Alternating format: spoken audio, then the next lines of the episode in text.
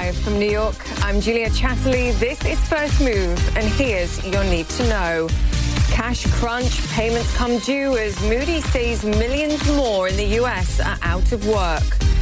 Slowing infections, a glimmer of hope in coronavirus growth rates from Italy and Spain, and a Zoom bomb, the video conferencing app under pressure over privacy. It's Tuesday. Let's make a move.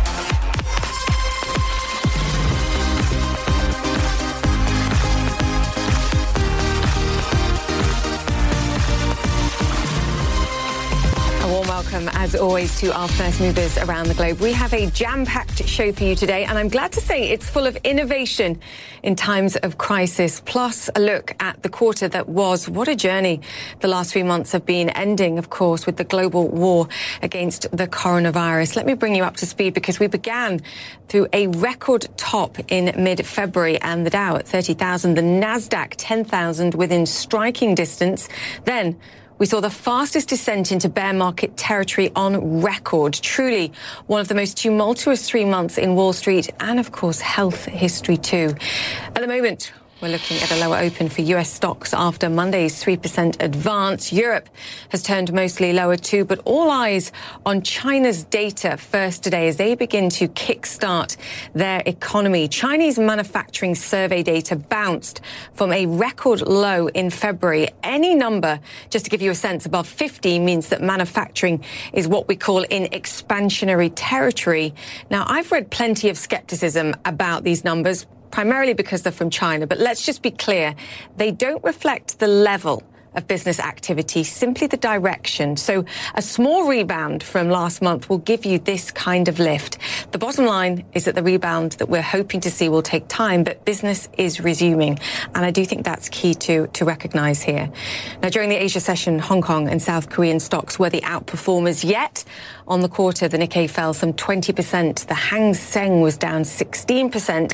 And Chinese stocks, in fact, were the relative outperformer down just, and I say just, under 10%. China remains a beacon of hope for those elsewhere, and they continue to fight the virus.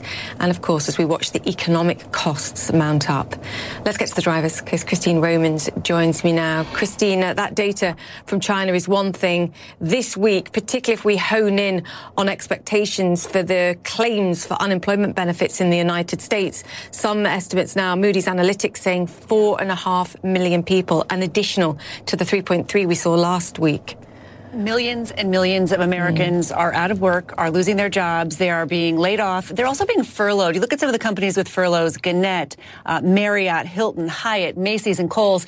The interesting thing about those furloughs is they keep their health care through their company, and the government will pay their unemployment benefits as close to their full salary as possible for four months. So the, the U.S. government has designed a, a rescue, a, a band-aid package here to keep people, as many people as possible, kind of uh, running in place at least over the next um, few weeks and months. So those layoffs and those furloughs are just devastating, but the government's trying to get the money out there. Now, this week, you're absolutely right. I mean, the money isn't out yet, and people are out of work. The bills are due. It's the end of the first quarter. Companies have bills in the uh, uh quarter end, and tomorrow is April 1st. Rent and mortgages due.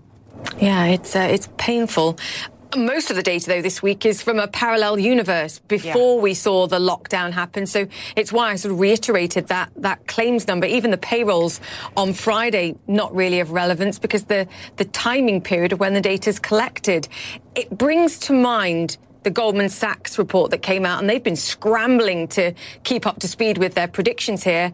Their Q3 estimates look incredibly rosy in my mind. Yeah. It looks like a V, not a U. I'm hearing a lot of U-shaped recession, uh, you know, a gradual recovery, but Goldman Sachs is saying a 9% contraction in the first quarter in the economy in the U.S., 34% in the second, and then a bounce back uh, in the third of some 19% or so.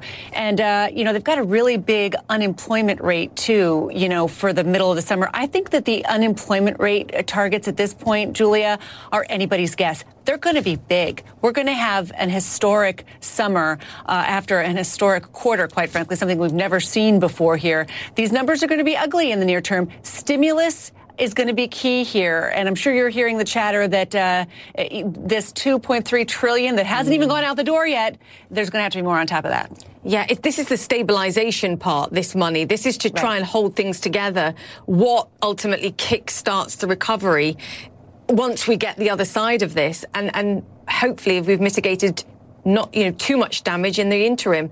Whether or not we need more money, I think at the back end, um, is an open question. And as you and I seem to agree here, more Yeah. will be required. Yeah. It's going to have to beat the virus first and then Yeah. try to figure out what the new normal is going to be. We don't know what the economy that comes out late fall, it will be a different economy than a year ago, don't you think? I mean, you're going to have a reassessment of consumer patterns. And as you've pointed out so many times, confidence is key. We Must be confident in the health situation before the economy can come back. Absolutely. Chrissy Romans, great to have you with us. Thank you. All right, now to the latest on the battle against coronavirus. The world's biggest outbreak in the United States is getting worse. The country recorded its highest daily death count overnight. The total now stands at more than 3,000 lives lost.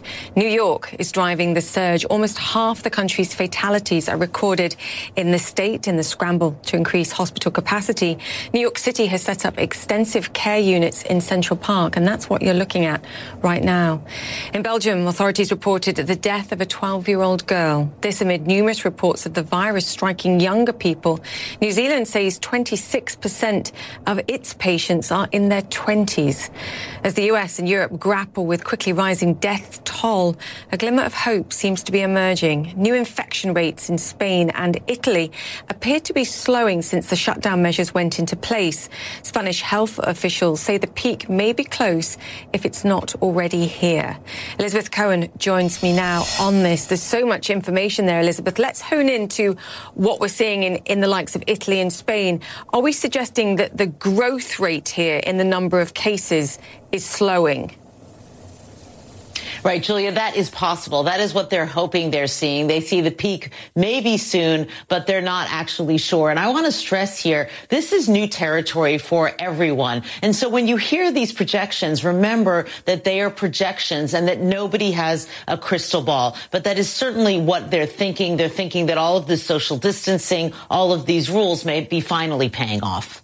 Yeah, it's hope. We're, we're just looking for a glimmers of hope wherever we can find them. Elizabeth, I want to turn to the number of counts of younger people that we're hearing. It's certainly a, a topic of conversation here in the United States in particular. And I just, my mind went back to a discussion that we were having a few months ago about an epidemic of vaping, of use of things like marijuana in this country. Is that in any way perhaps connected to what we're seeing among young people? It is a lung disease after all, or are we grasping at straws here?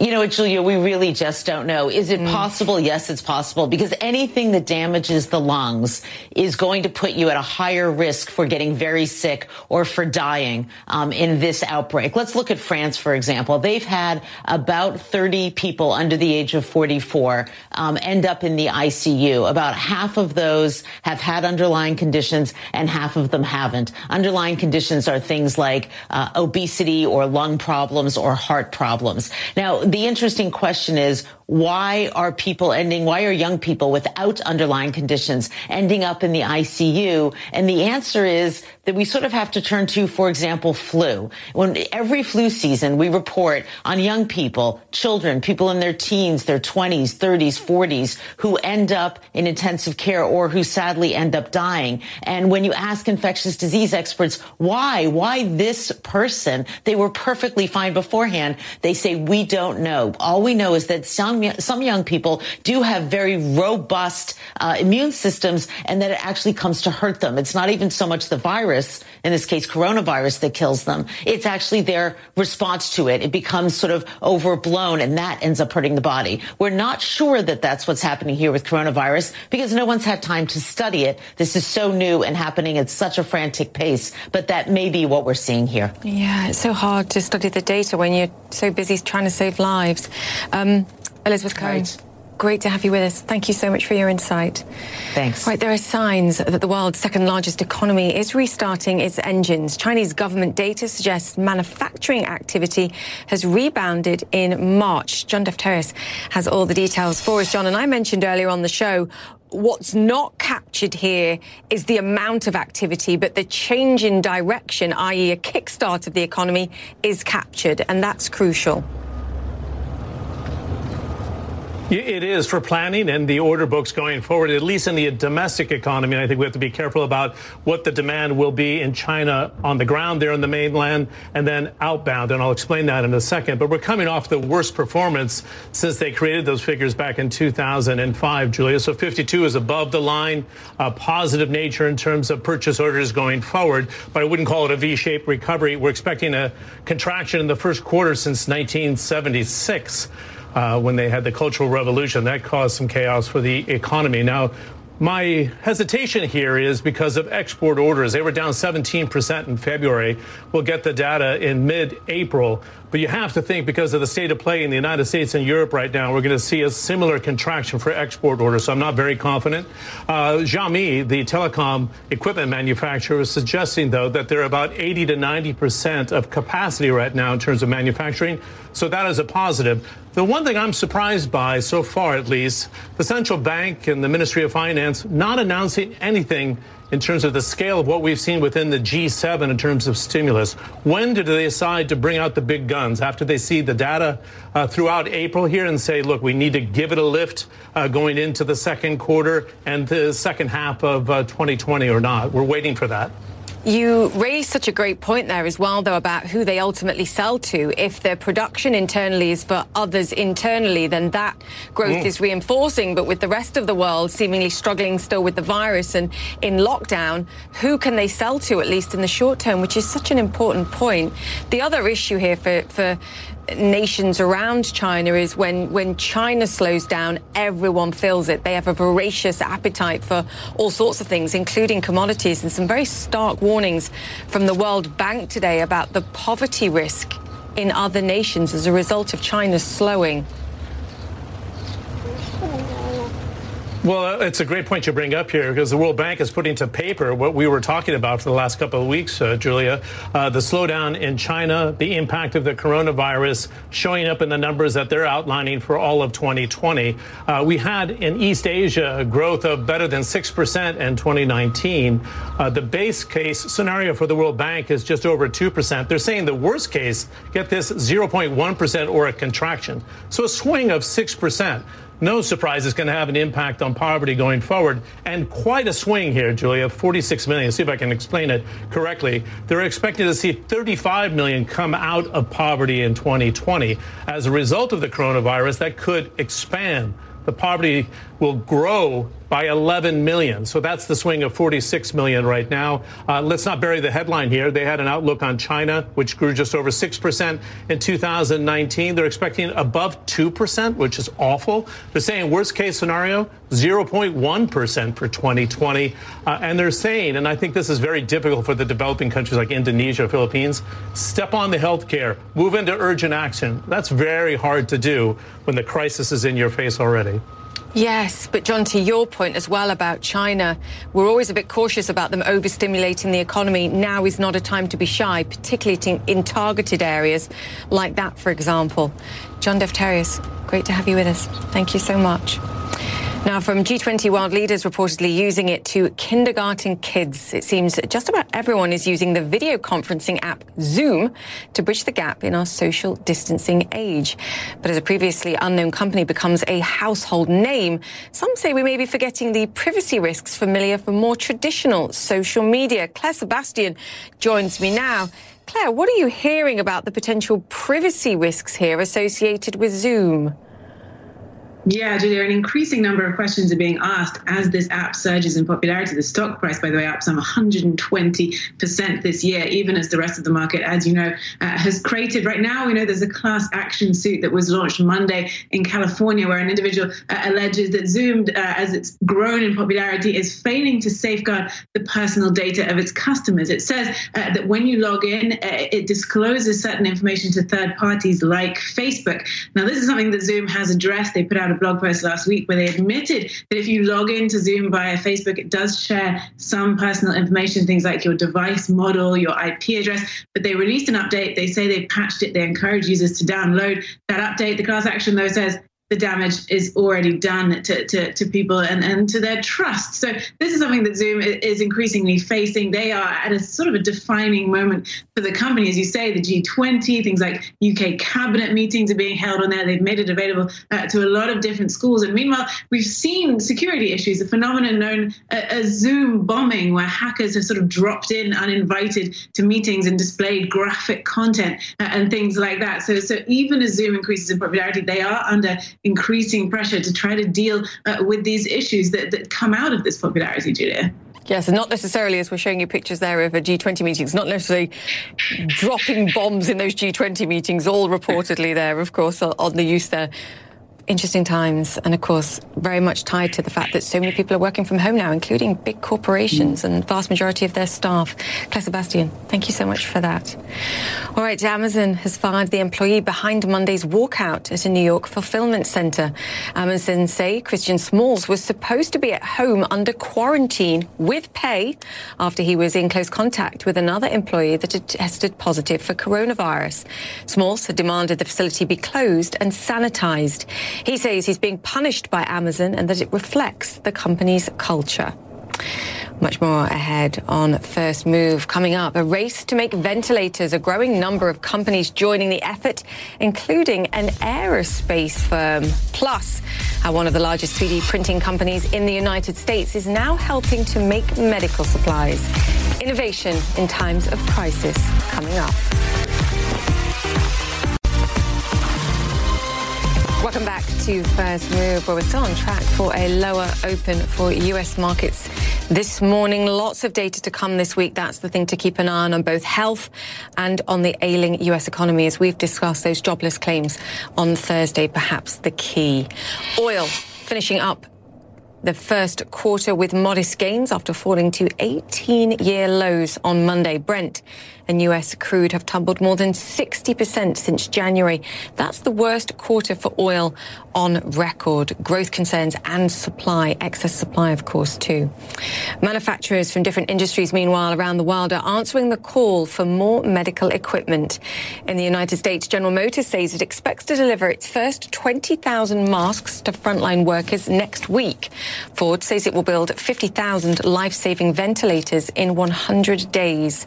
To the UK, Where Dyson is designing new ventilators and helping traditional medical supply providers to ramp up their production. And in France, Peugeot maker PSA has teamed up with three other companies to produce 10,000 respirators by mid-May. Another company in focus, Smile Direct Club, is the first direct-to-consumer medical tech platform for teeth straightening. And in the space of a week, they turned around their 3D printing prowess to make 1,000 face shields per day. Joining us now is Smile Direct Club's head of global supply chain, Dan Baker. Dan, fantastic to have you with us. Just talk to me about the decision-making process and how you suddenly, in the space of just a handful of days, decided to do this. Yeah, good morning, Julia. Thanks for having me. You know, we saw the uh, obviously the pandemic start to uh, to really spread across the world, and particularly here in the US back at the start of March. And our executive leadership team had the foresight to say, you know, how, we're going to be asked to help here, and so what do we what do we need to do? So my team in manufacturing and in R and D started to look at some of the, uh, the, sh- the shortness that we were seeing in medical supplies that was being well reported. And, and we started to switch gear to investigate face shields and face masks because that was really where the chronic supply shortage was going to be. Uh, and in the space of, of sort of, as you say, 10 days, we pivoted, uh, we, we repurposed a lot of our manufacturing assets here. I've got 60 industrial sized HP printers. And, um, you know, we, we started to produce um, face shields last week. And I've got an example here the 3D printed part at the top and at the bottom, a simple piece of PET, a rubber band, and lo and behold, you know, the medical professional has some very simple but effective extra um, uh, precaution to uh, to be able to treat the patients. Um, I will say it's more than 1,000 per day, Julia. It's actually 7,500 per day that wow. we're looking to produce. And it's the real benefit of Smile Direct, right? We've got one of the, the, probably the, you know, the world's largest, but certainly one of the largest 3D print shops here in the US. So it's our scale that allows us to make such a big and immediate impact. I mean, this is incredible. You're also, and we've talked about this a lot throughout the last few weeks, a swab shortage, and you're also trying to tackle that as well. Correct. You know, swabs, if you think about it, there's 350 million people just here in the US. And uh, it's great to see the number of tests obviously increasing in the last week or so, but there's still going to be a shortage for swabs. So swabs is one product that we've made. It obviously requires some more testing, and we're working with the authorities to see uh, how we uh, how we move forward and get a final design approved so that we can help that shortage as well. And of course, the third product we've been making is actually face masks. Um, and this is a, a, good example of our sort of preferred prototype that's going through testing. It's a simple sort of snap together like pieces of Lego design. And the great thing about this, Julia, is it, it should be reusable. You know, if we can find a way to sterilize this and work with the, with the authorities on the design of it, as well as the uh, the efficacy uh, and, and, hygiene to be able to sterilize it, it's then reusable time and time again. And, and one of the reasons for the shortfall is that a lot of the current masks are used once and then done. Yeah, we were talking on the show about perhaps using radiation or ozone to try and clean the ones that are out there. So you just mentioned that you've got to get approval to be able to get these out to frontline workers. Do you have any sense of how long it could take to see our healthcare workers using your product? You know, there's, there's been some really good forums and collaborations between the medical professions uh, and the suppliers over the last week. I'm hopeful that with the uh, the work that's been done in the last week, we're, we're only days away rather than months away. Um, and so, you know, there is a lot of um, really good intent and collaboration, but obviously, um, you know, the, the, the, people that are the experts want to make sure that the efficacy and the sterilization is is really in place and proven, as well as some pragmatism. You know, if there's a shortage and, and there's nothing, then I, I think, you know, some of these designs um, will will get more and more attention, and actually the approval might be accelerated um, to prove the efficacy and prove the, uh, the, the hygiene and sterilization. So we're hopeful it's days rather than months. We'll keep fingers crossed for you. What about your workers? Have you managed to retain all the workers that you had before? And we're just hearing more and more stories of workers that are still in offices and in plants like your own saying we're a little bit cautious about our own health and safety here. So, what are you doing to protect your own workers at this moment? Yeah. Rightly so. You know, our, our own workers, um, we put in an edict last week where anybody on site, um, and I'm the exception at the moment because I'm sitting in a conference room doing an interview with you guys. But to be honest, every worker that's in the facility I'm in currently here in Nashville is wearing um, gloves and a face mask and we've had that in place since last week, and we've got a very good supply. Again, our procurement team saw this epidemic and pandemic coming a few months ago and started to get ahead of it. Um, so, from a, a, worker point of view, you know, we've uh, we've given them the personal protect, protective equipment to do their role. We've also significantly stepped up uh, our own hygiene uh, procedures here, including you know um, more regular sweeping of of the uh, the areas to, to clean the floors with um, the approved chemicals as well as all the high contact surfaces in the break rooms, in the bathrooms, in the workplace. And, uh, you know, we, we've really doubled down on that. And we're not stopping. You know, we're keeping up to speed with all the latest guidelines from the CDC as that changes and evolves and we learn more. Um, so we really are, you know, trying to make um, make our, our workers feel um, incredibly safe during a very difficult time. Um, but it's, a, it's an evolving future, so we've got to stay on top of it. Yeah, and you have to uh, protect your staff and, and yourself, of course, too. Very quickly, money. Who's paying for this? Are you as a company paying for this? And do you have any guarantees of whether the innovation and the work that you're putting in here will, in the end, at least, allow you to break even and, and pay your workers? How is it working with the financials? Yes, so you know, as well as the face masks uh, and face shields, this face shield retails for like ten bucks fifty cents. And the intent there is very much just to cover our costs. We're not looking to make a profit here. We're just looking to do the right thing. And as well as, you know, some of the volume will also be donated by the uh, the owners of this business to, to causes that they've, you know, they, they sponsor and are interested in, um, in, in across the U.S. from coast to coast and border to border. So we're absolutely not looking to make a profit here. Remember, too, of course, that our everyday business is still very much open for business. So, you know, whether you're a, an existing customer going through a treatment plan of teeth alignment, or, or whether you're a new customer looking to start a treatment plan and have the smile you've always dreamed of, um, you can simply go on, on online to the Smile Direct website and request an impression kit. Uh, and in the comfort and safety of your own home, you can take a, a 3D mold of, of your, your current teeth, send that back to us, and then we'll send you an email within a few days that'll give you, um, you know, a link to uh, to the graphics that show how your teeth and your smile will improve over your treatment plan. Let's, uh, so it's really our everyday business that's uh, that's keeping us um, afloat, and, and you know we've we've seen uh, we've seen a, an uptick in in in uh, impression kits being ordered, which is uh, which is great, and um, you know the uh, the masks and the shields are, are then you know a, a, an additional activity as well. Interesting. People are looking to fix their teeth while they're at home. So that's a good sign of people hoping to uh, see the end of this uh, pretty soon. Dan, well, thank is, you. This is all right. I'll let you I have to go. you and I can keep talking, but I have to take a break and uh, get to the market open. Great to have you with us. Mask on, gloves Thanks, on again, please. Stay safe. Dan Baker, head of global supply chain at Smart Direct Club. The market opens next.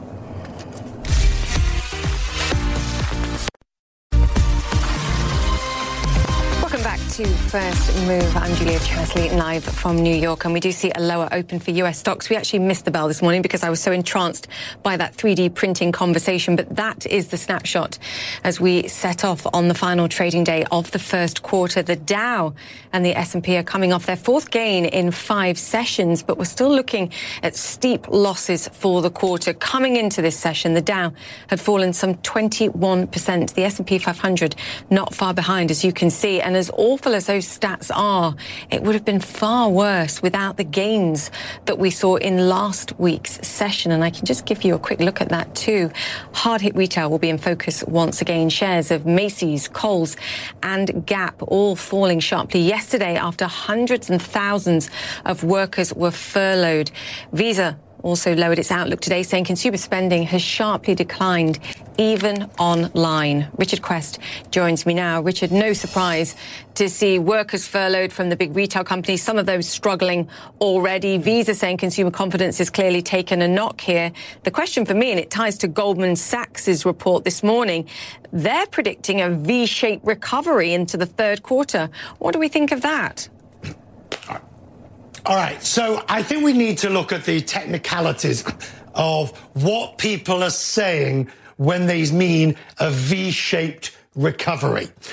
If you switch it on, if you switch the US economy on again, all of a sudden you will get a V shape just logically, you've gone down very sharply because you stopped overnight, and you will come back very sharply because you will have started the whole thing on again. Remember, Julia, many of the millions of people who've been furloughed will be taken immediately back on again when the companies reopen. Most of these companies are not going out of business. They are merely shedding their workforce temporarily to cut costs.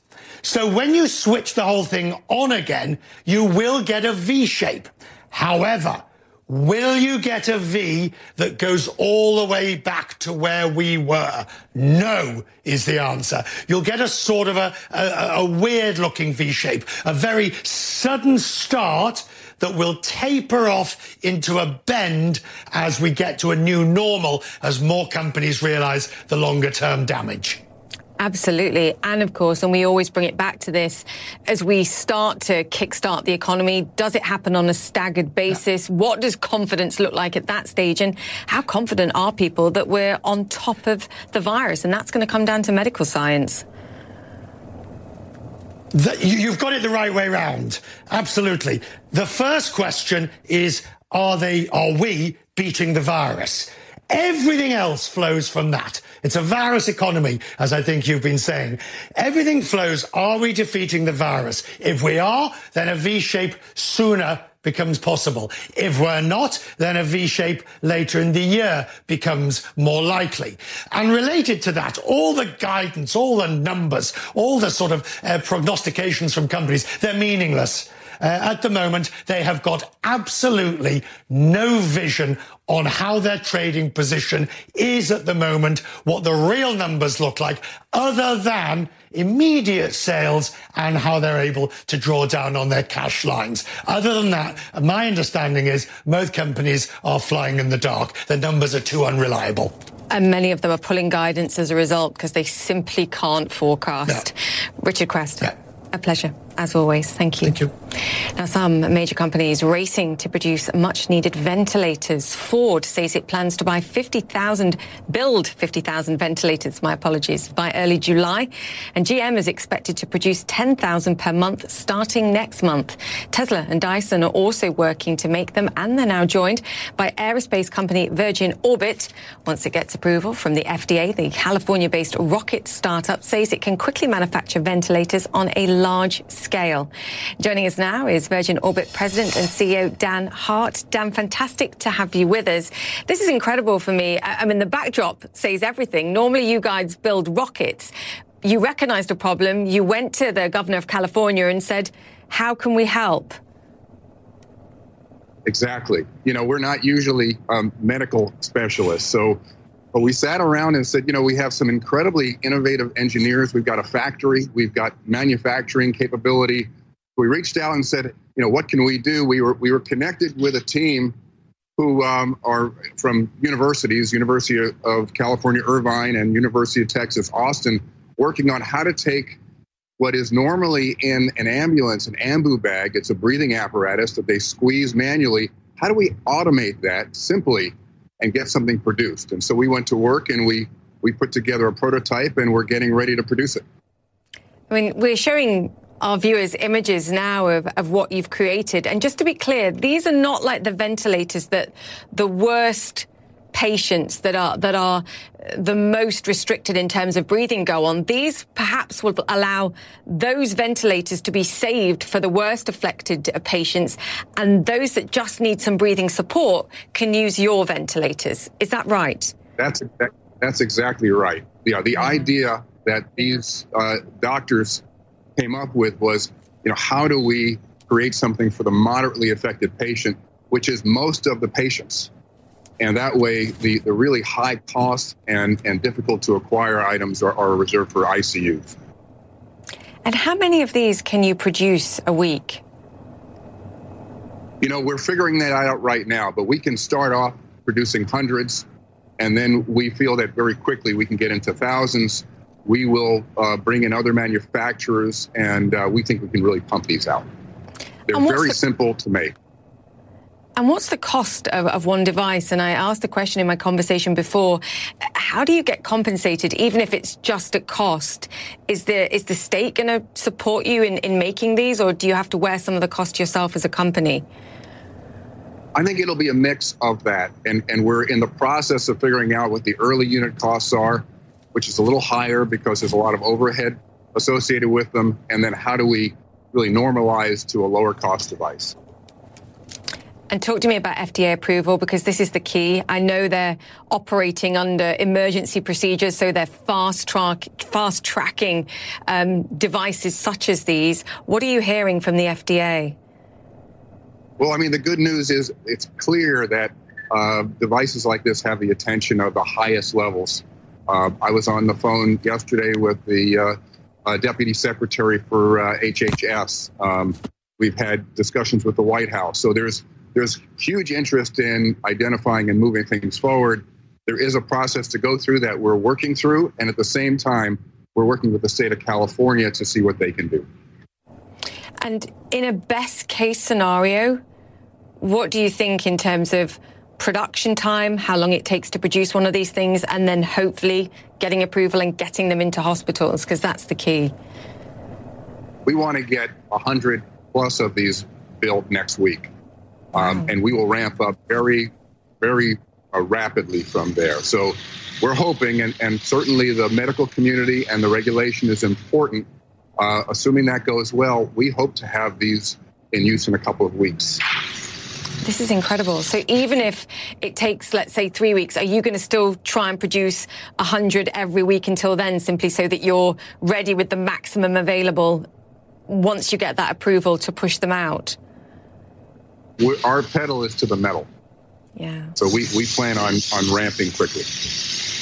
And the team is working 24 7. I've never seen them more motivated than right now. Just talk to me about how you're protecting your workers too, because this is an ongoing issue for all workers. It's a different front line, but it's a front line in this crisis nonetheless. How are you protecting your workers?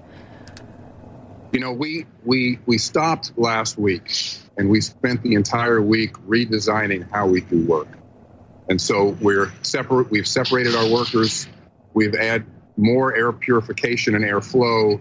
We've added some protective equipment. We, we normally use protective equipment because we use liquid oxygen and other rocket fuels. Um, so we, we have to use it. We're now using it routinely. Um, so we're taking many, many steps like that. And of course, most of the team is working virtually, and that helps tremendously. Yeah, it's you're a challenge. heroes. Communication, learning. Can I just ask a quick question about communication? Not just at the state level, but you also said you're now speaking to the White House. There's been a lot of cautious criticism that perhaps we could produce some of this medical equipment that we have severe shortages of around the country quicker if there were better top down communication and coordination between potential producers and device makers and component makers. Is that your experience or is your experience different?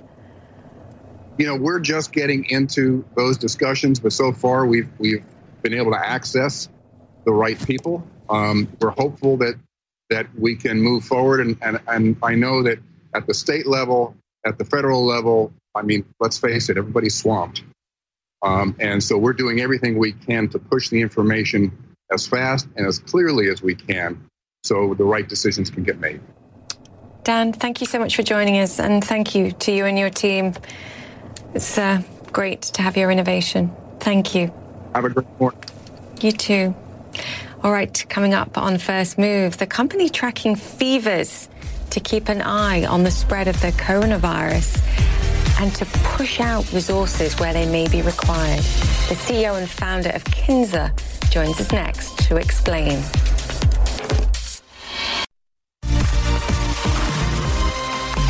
Welcome back to the show. Testing, testing, testing. I'm quoting the World Health Organization. We are all aware that testing for coronavirus cases is critical to tackling and controlling the spread. Well, one company is taking an alternative route to tracking these outbreaks. Kinsa is using smart thermometers and AI to follow fevers identify hotspots and create heat maps like the one you're seeing now.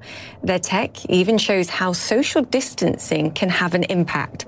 Watch very carefully. This graph shows the climbing rate of fevers in New York, and then it shows the drop off as distancing measures are introduced.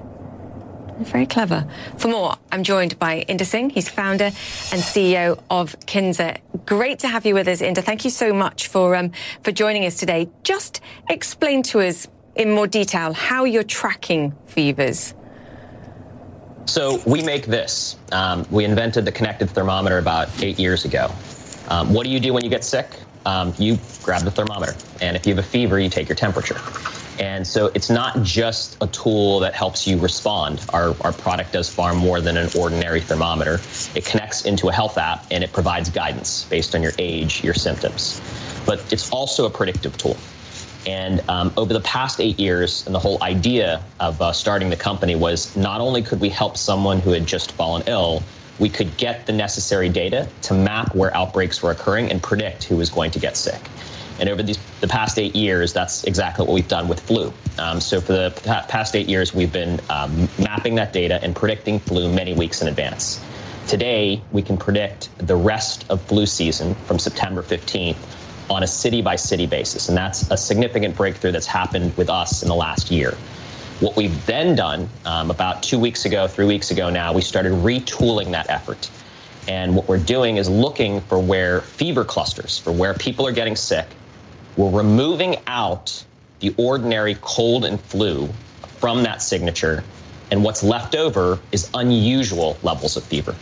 And what we found, and we've mapped that on healthweather.us, what we found is those hot spots of unusual levels of fever are highly correlated with COVID 19 um, case increases. So it is a predictive tool um, in that way. But it's reliant on people having one of these thermometers and doing a temperature check and then that data feeding back into your systems. Just because we were talking about the data for New York, how many people have actually got these in New York that allows you to track this data? So uh, we have about a million thermometers across the United States. Typically, it's one smart thermometer per household. So we often have many users per household. Um, it's often used by households of three, four people. Um, last week alone, we got over 1,580,000 temperatures in one week. Um, and so that's, it, it is a sample of the population, but over, again, over the past eight years, what we've done is correlated that to historical data to confirm that it's an accurate predictor of what's happening with flu.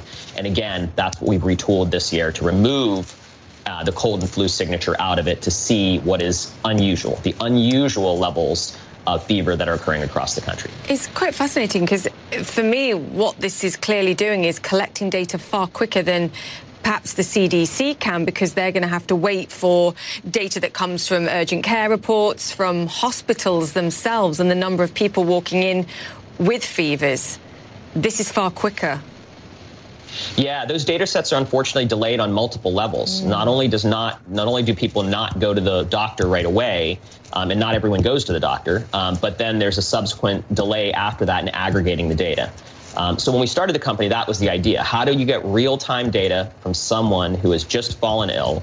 Because that is the missing ingredient data set. If you had that, you could identify where people were getting sick, how fast it was spreading amongst those people.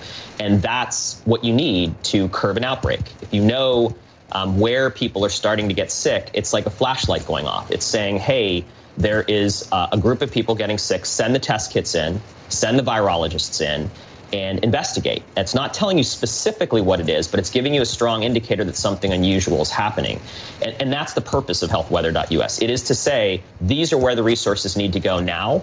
And you know, if I if I look at healthweather.us, my biggest concern, if I if I'm being uh, honest here, is in Florida. Um, we saw a massive rise of fevers over the course of a week. It more than doubled uh, the ordinary levels of fever that we were we would expect. That's concerning uh, in and of itself, and it's even more concerning because Florida has uh, a, has a demographic population, it has elderly and a lot of vulnerable people, so that are potentially susceptible to COVID 19. Um, and it's spreading. And so that was concerning. It's also, of course, we're also seeing hotspots across the U.S. Um, in addition to Florida, but Florida in particular was rather concerning because of how fast that fever level rose um, and uh, and the demographics that are there. That was exactly the question that I was going to ask you, and whether you're seeing Florida, just given the reports that we've seen of people flooding into Florida, even from New York, to try and get away from what we're seeing here and the risk that it's it's heating up there in, in, in terms of those that could potentially be affected. What about shelter in place very quickly in California? Have you seen the impact of the stringent restrictions that they've put in place there dampening the, the fever count that we're seeing? I can't imagine how hard it is for government officials to make decisions that are pitting livelihood versus lives. And you, that's a false, you know, you don't need to do, you don't need to pit livelihood versus lives. In this particular case, what we saw in California was quite amazing. The, the unusual fever levels just, it just got up a little bit above what you would ordinarily expect. And because shelter in place was implemented so early, you immediately saw a curbing of the fever levels uh, in California. That's not to say people don't have COVID 19. There was definitely a small spike above the, the usual levels of fever. But what we're clearly seeing in the data is that people's sacrifices are working. You know, people are staying at home and they're saying, gosh, I don't know anyone who's sick. Um, you know, why am I sitting here by myself? But people need to know their sacrifices are helping. We are breaking the chain of infection. Shelter in place is working. And it's clear among in the data, every place yeah. that has implemented it, we're seeing that. The message is stay at home. Inder, stay in touch. I've got more questions for you, so I'm going to come back to you uh, after the show finishes. But for now, great to uh, great to hear what you're doing. Inder Singh, founder and CEO of Kinsa. Thank you for joining us there. Thank Coming you. up on First Move, we go to Italy, where a deafening silence is honouring the victims of the coronavirus pandemic. The cities and towns of Italy fell yet more silent today. The European epicenter for the coronavirus outbreak held a minute's silence in honor of those struck down by the disease. So far, COVID 19 has killed more than 10,000 people in Italy. Flags flew at half staff, half mast across the country and at the Vatican in remembrance of those lost. We remember them too. Goodbye, and thank you for joining us.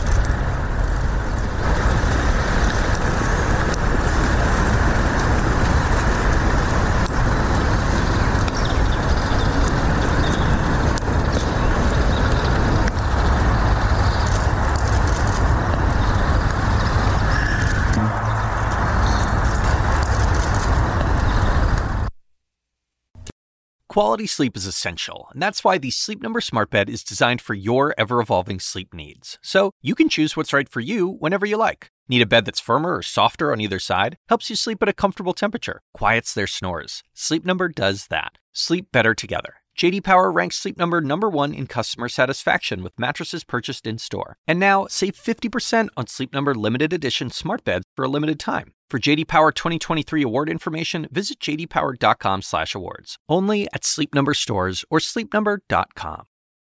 Now streaming exclusively on Max, a new CNN flash doc about the album that has Nashville talking. Call Me Country. Beyonce and Nashville's Renaissance. Watch it at max.com slash call me country. Max subscription required.